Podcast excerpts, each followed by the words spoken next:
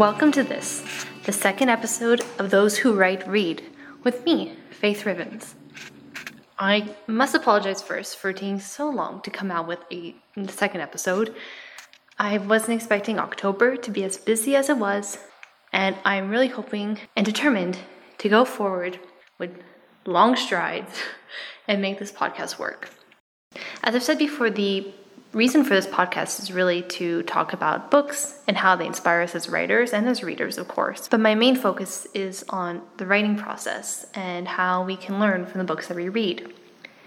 And funnily enough, this actually served me very well in October. So forgive me if this episode becomes a little bit self serving. It's not my intention, it's actually meant to inspire you. And I hope that you can learn a bit from a completely crazy experience that I went through in October.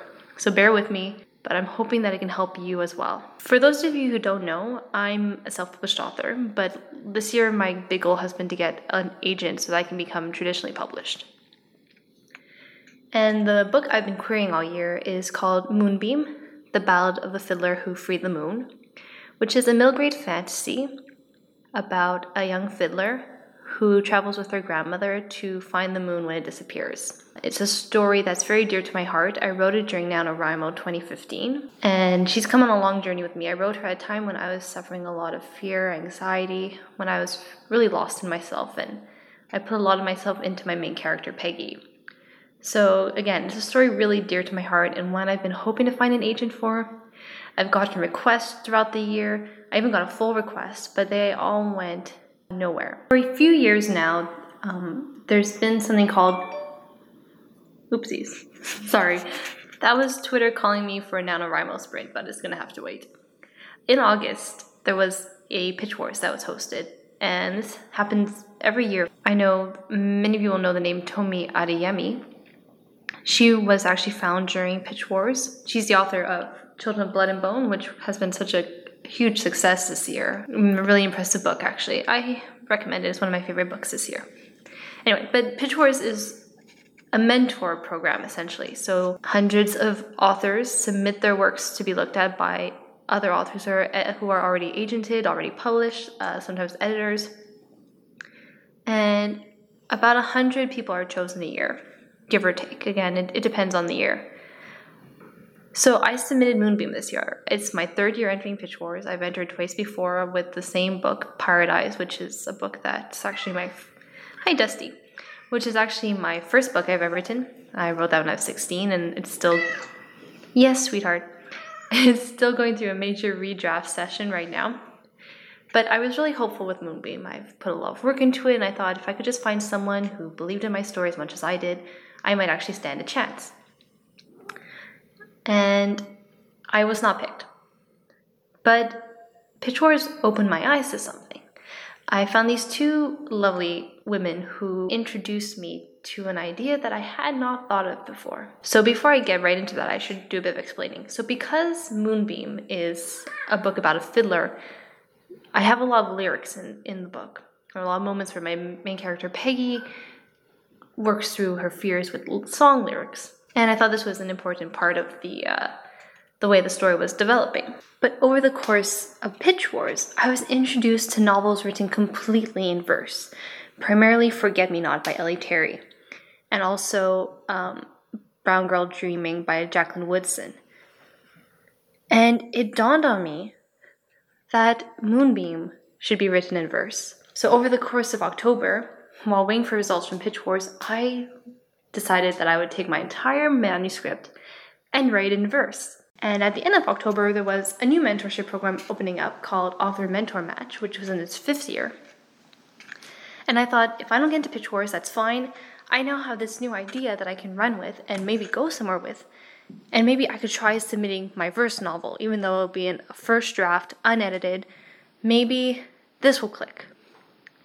And friends, it did.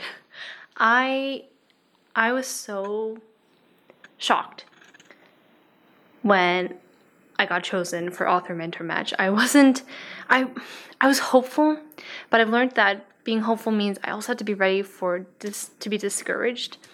Not discouraged, but I also have to have expectations that I might not be chosen because there's so many amazing authors out there, and mine is just one of the books that people are trying to get seen. But it worked. Someone read Moonbeam in verse, saw something in it that no one had seen yet because no one had seen it written in verse. And you might think that's such a small change. It's like the story doesn't change, the story didn't change, the characters didn't change, but the structure, the format changed.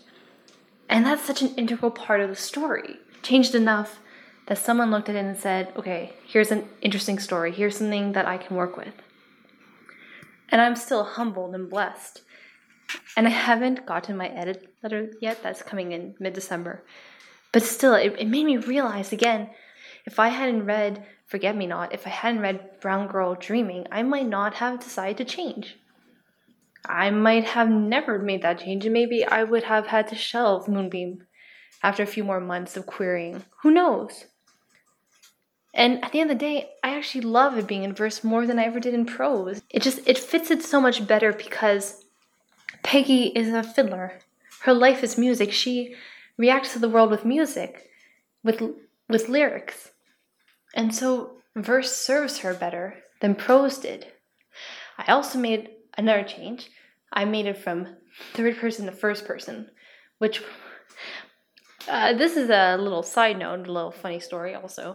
When I first wrote Moonbeam back in 2015, I wrote it as a YA novel, and it was in third person. Then I switched it to first person because I thought, no, it should be more, it has to be more internal because Peggy is uh, a very internal character. And then I decided to do middle grade, and I heard a lot of people saying that third person is more favorable in middle grade.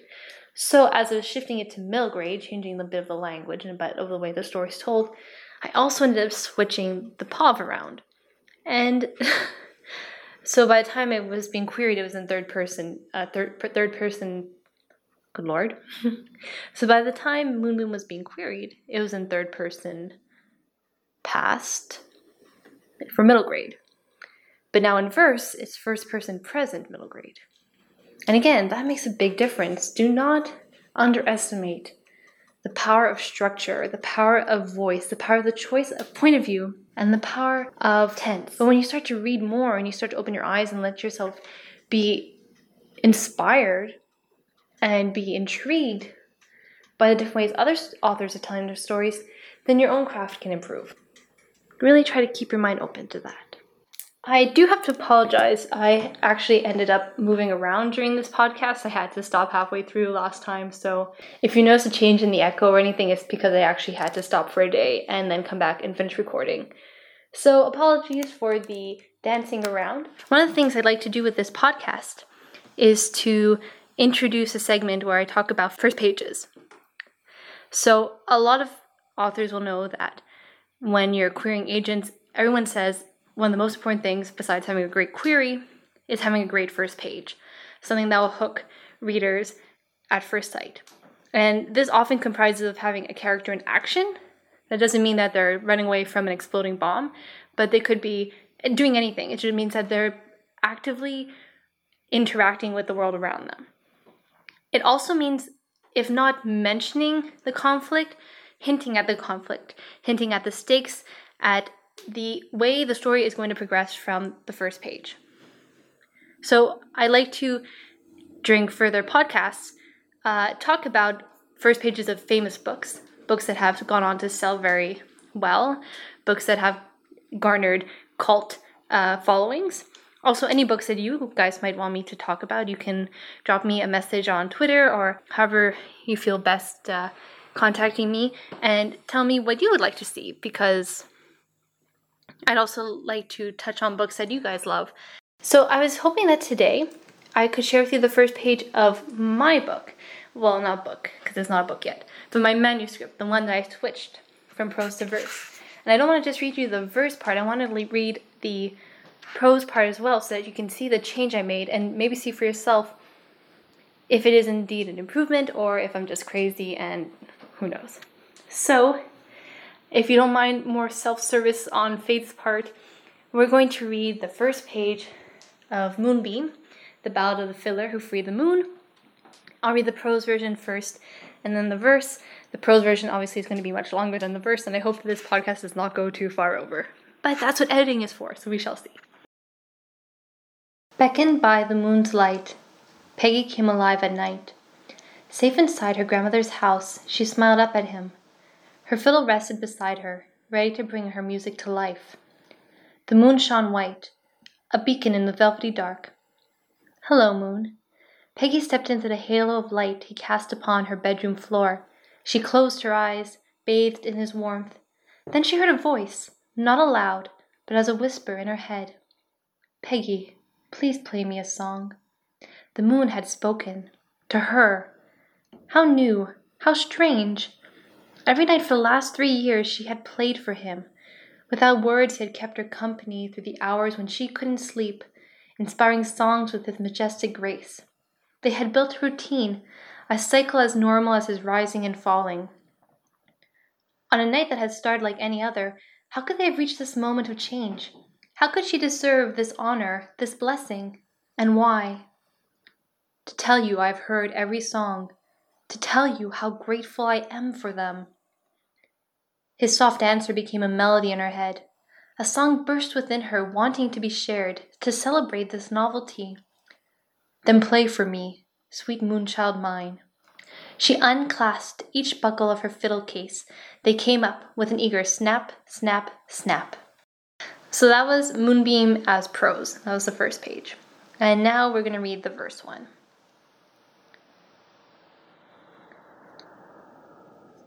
The Moon and Me. Beckoned by the moon's light, I come alive at night, safe inside my Nana's home, my fiddle by my side. The moon is here to hear the songs I'll play, the songs I need to feel stronger, braver, to force the shadows back, like every other night before.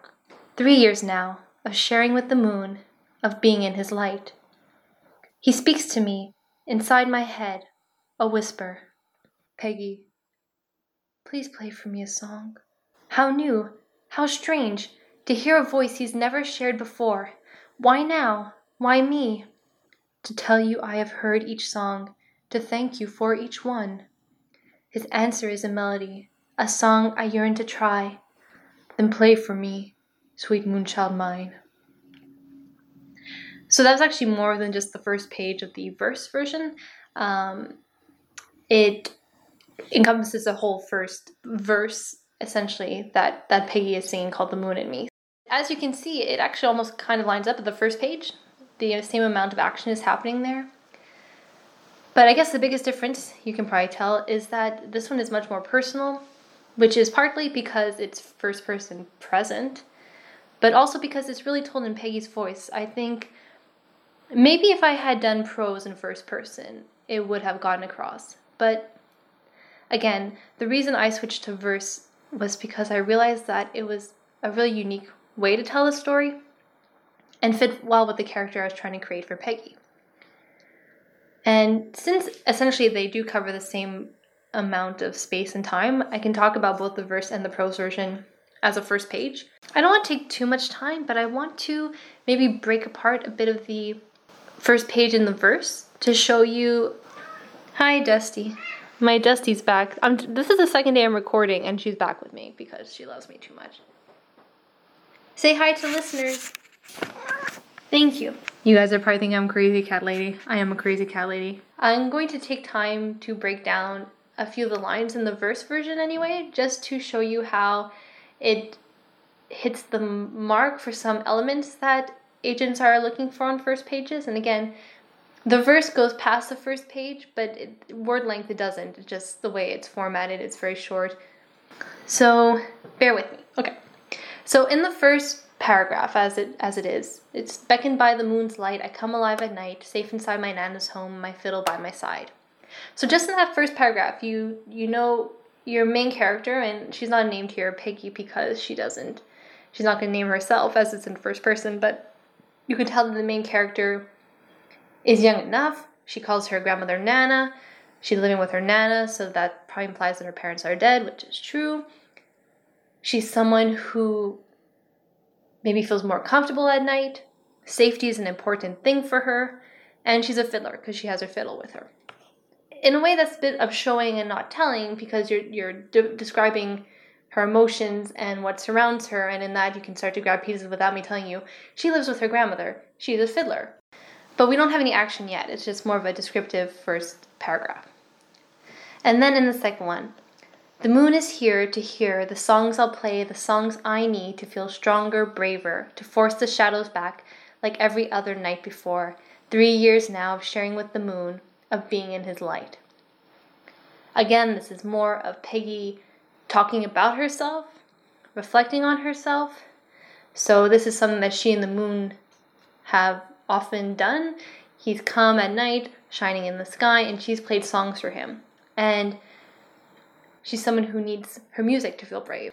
And introducing a, an element to the fantasy world, and it gets even more when he speaks to her in her head as a whisper, so the moon can talk. And again, that's more of a fantastical element, so it shows you that this is a fantasy, which is always important. That's something I've also heard. It's important if you're writing fantasy to already show elements of your fantasy world in the first few pages without saying this is a fantasy world. It's just Start to bring the elements as early as possible. And she says, How new, how strange, to hear a voice he's never shared before. Why now, why me? He's been with her for three years, but he hasn't ever revealed to her that he has a voice. And so right away there's a question, and Peggy asks, and why now, why me? And as a reader, I hope would also ask, well, why now, why her? And why hasn't he shared it before? And then he answers. He says, It's to tell you I've heard each song, to thank you for each one. And maybe you can say, All right, that, that I can buy that, but maybe you can also say, I'm not sure I can buy that. And that's part of the mystery I hope to hope to set on the first page. And then Peggy says his answers a melody I song I yearn to try. So his again, she she she tends to interact with the world so that when she hears things or sees things, they make her think of music. She's her music is her life. It's the way she deals with stress, with anxiety, and we've already seen that a few times. So, again, this first page is really building up who Peggy is as a character. And then the last line again is then play for me, sweet moonchild mine, which will then lead, of course, to Peggy playing a song. So, I introduce character. I don't introduce conflict so much, but we get a good sense of who Peggy is and what might be a conflict for her but again it's a lot of more subtle implication and as an author i know where i'm going so i'm probably able to read into it more than a reader is so i have to be careful. But i think more than anything what really plays well for my first page or first verse is that it gives a good idea of who my main character is. It introduces a fantastical element there's questions being asked and the voice is strong enough. And again i'm not trying to blow my own horn play my own violin. I'm just trying to say what I've heard from other people and just from all of these articles, blogs, anytime I've ever tried to study the craft, just things I've noticed that my first page might accomplish. But again, I don't do so well with introducing Peggy in a certain action, but she doesn't actively start doing something until the next page. So, yeah, that's my first page of Moonbeam. Um, thank you for listening to it and for listening to my babbling. I think I've been babbling today. But I'm really excited about this opportunity I have, and I really, if I can help you by sharing the way I changed it, by piecing together some parts of the puzzle that I only recently discovered, then I'll feel really content with myself, and I think that is it. Always remember to really try hard to break past the mold. And don't be afraid to get experimental in your writing and to really don't just don't just put all the effort into breaking down the plot and the characters, but think about the way you're telling your story, about the perspective you're telling it from, the tense you're using. Those are such crucial elements and they can really set your story apart. And that is all for those who write read. Thank you everyone for joining me for my second episode. I'm sorry it took so long. I swear and promise that it will not take this long next time. And again, leave me a message on Twitter, uh, in the comments on SoundCloud, anywhere you want. You can also email me at faithrivens.writer@gmail.com. I'll put that in the show notes. You can also follow me on Twitter at faith underscore the Rivens. Instagram is the same thing, faith underscore the Rivens. And you can also find me at faithrivenswriter.com, where you'll find my blog. And if you're looking for an editor, this is a shameless plug. My sister and I have an editing company called Inky Squid. So if you want to, you can check us out. If you're looking for someone to give your book uh, another glance and to help you make it shimmer shine, we are happy to help. Thank you again for joining me, and I'll see you next time. May inspiration flow like ink upon your quill. Say bye, Dusty.